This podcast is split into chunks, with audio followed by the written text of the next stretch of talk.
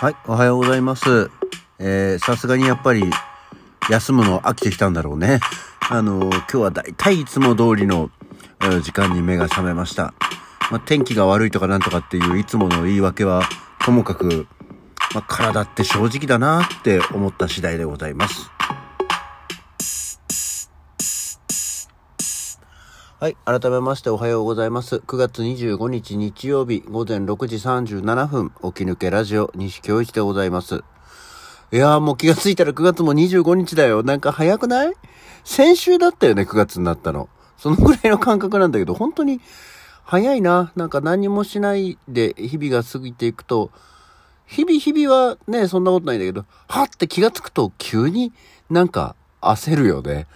もう9月終わりじゃん？もうあと3ヶ月しかないよ、今年。ね、あの、日に日に迫り来る来年の、えー年賀状的なもののことを考えなきゃ、本当に考えなきゃっていう時期になってまいりましたよ。あもうね、焦ると何も思いつかないし、今年は一年何があったかなっていうことを思い返す。まあもう9ヶ月も過ぎてますから思い返してもいい時期にはなるかと思いますけどね。でも今年な、だから結局さ、なんか面白い出来事っていうか、例えばそのエンターテインメントの方だったりとか、まあ、サブカルチャー、あんまりメインカルチャーのことはよくわかんないし、興味がないからあれなんだけど、まあメインカルチャーでもいいんだけど、まああの、何か楽しくて話題になったことあるかなっていう気がしますけど、あまりない、ね、なんか大ヒット曲、とにかくさ、こう、老若男女が知る、すごく流行ったものみたいなのが、ない気がするのは私が年寄りになったからなんだろうか。いや、だからその年寄りにもわかるような、いや好きか嫌いかは別だよ。うん。ヒットとか人気とかっていうものがあったんだろうか。届いてないよ、こっちにっていうね。そこがこう、ジェネレーションの分断、うん、につながっていくんじゃないかと、うん、かった苦しいことを考えてますけど、なんか自分の情報収集能力が少なくなってきたのかなって思ってみたりもしたりして。ね、本屋さんに行っても、まあ、見ていく本のコーナーって決まってるじゃないですか。それはでも昔から決まってる、いわゆるあの、何？映画、音楽、みたいなコーナー、雑誌のコーナーにしても、本のコーナーにしても、まあそこばっかり行くわけですよ。ででもそうすると、少なくともそこの流れとか変遷っていうのはわかるはずじゃない。あ、今はこういうのが流行ってんだとか。ああ、なんか、ねっていうのがわかるけど、そこを見ても、うーん、なんかよくわかんねえなっていう感じがしてますね。そうそう、いや、昨日本屋に、昨日も、あ結局本屋に行ったんですよね。あ、台風がね、なんか、台風があって、収録の時は言ってたけど、もうその後すぐに、あの、なくなっちゃって、まあ天気が悪かったですけど、午後からは落ち着いてきたんで、買い物がてら出かけたんですよね。で、本屋に行って、で、来週大阪に行くからさ、なんか大阪のガイドブックとかを見てみようと。うちにあったのはあったので、2020年のやつだったんで、ちょっと古いじゃん？で、あの、ね、時期、コロナの時期を経てるから、あまりそのもう2、3年前の情報っていうのと、今の情報っていうのはかなり乖離が、乖離って言うと偉そうだね。なんか差が出てきたり違いがあるんじゃないかと思って、一番新しいガイドブックをちょっと立ち読みしに行こうと思って、なん、ね、なんかいいのがあったら買おうと思った見たりはしてたんですけど、でも、まあ、紙媒体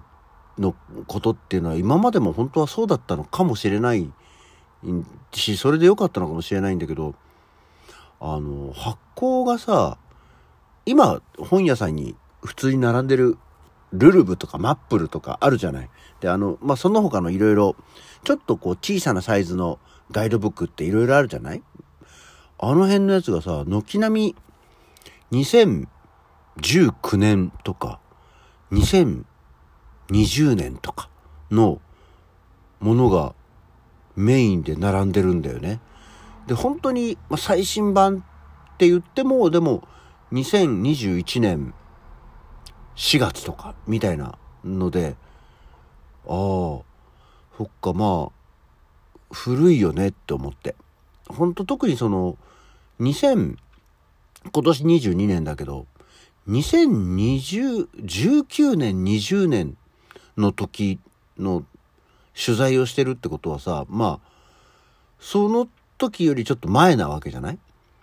確実にコロナ以前のものじゃん。そうなるともう、お店なんかね、なくなってたりすることも多々あるだろうし、ガイドブック役に立たんな、立たんなっていう言い方もあれかもしれないけど、ね。で、確実にその、去年の結局、後半ぐらいからまた一旦落ち着いてね、まあ今回のその前回のというか第7波は置いといてですよ。その緊急事態宣言だなんだわ、とにかく人手がぱったりとなくなりましたみたいなところ以降のコロナ禍以降のガイドブックが早く出てほしいなと思うわけですよね。去年大阪行った時なんかさ、もう本当に、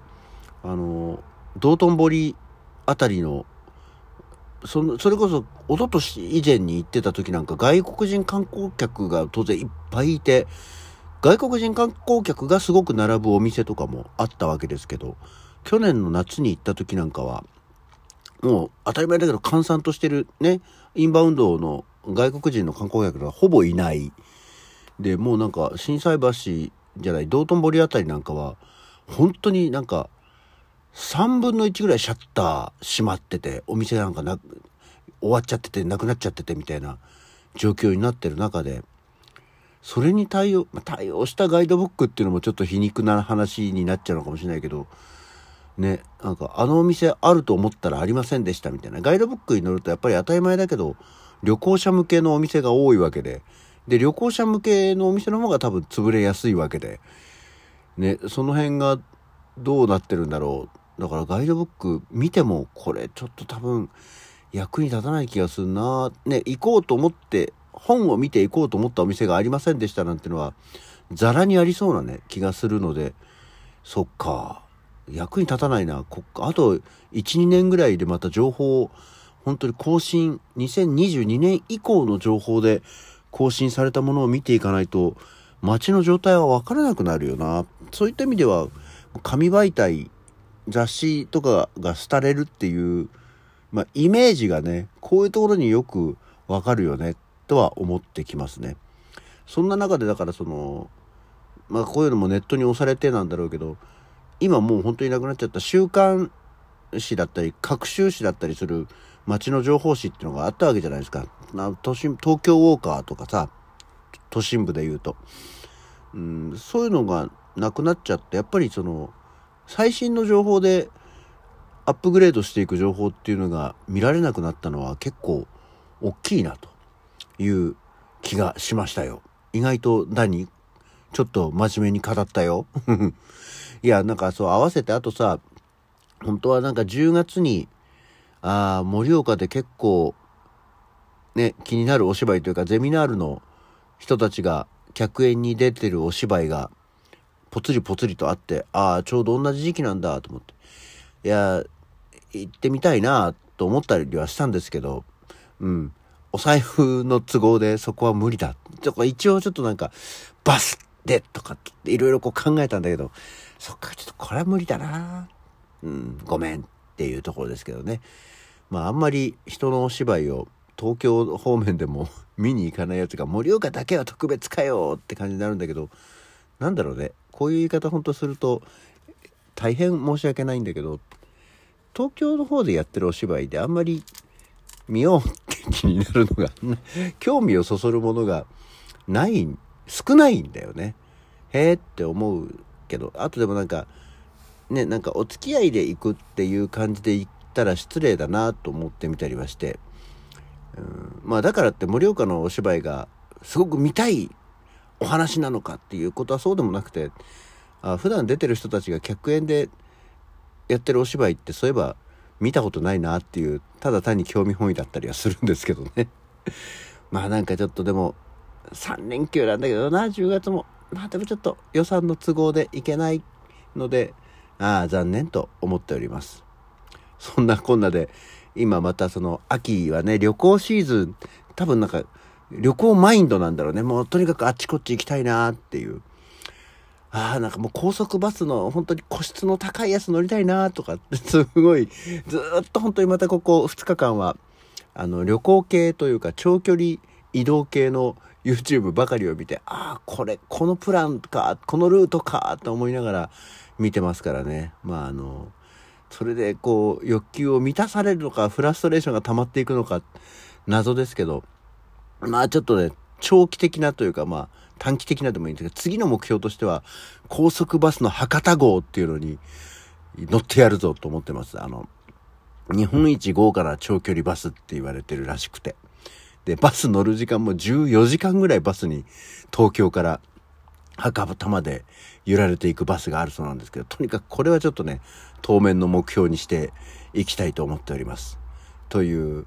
えー、旅行に行くんだよっていうところからあちこち行きたいんだよっていう欲求を吐露してみました。そんなわけで今日の起き抜けラジオはこの辺で今日も一日何をしようかな。早く起きたところで休みは休みなんだよねっていうところで、えー、これから考えていこうと思っております。そんなわけで今日の起き抜けラジオはこの辺で。それじゃあまた次回。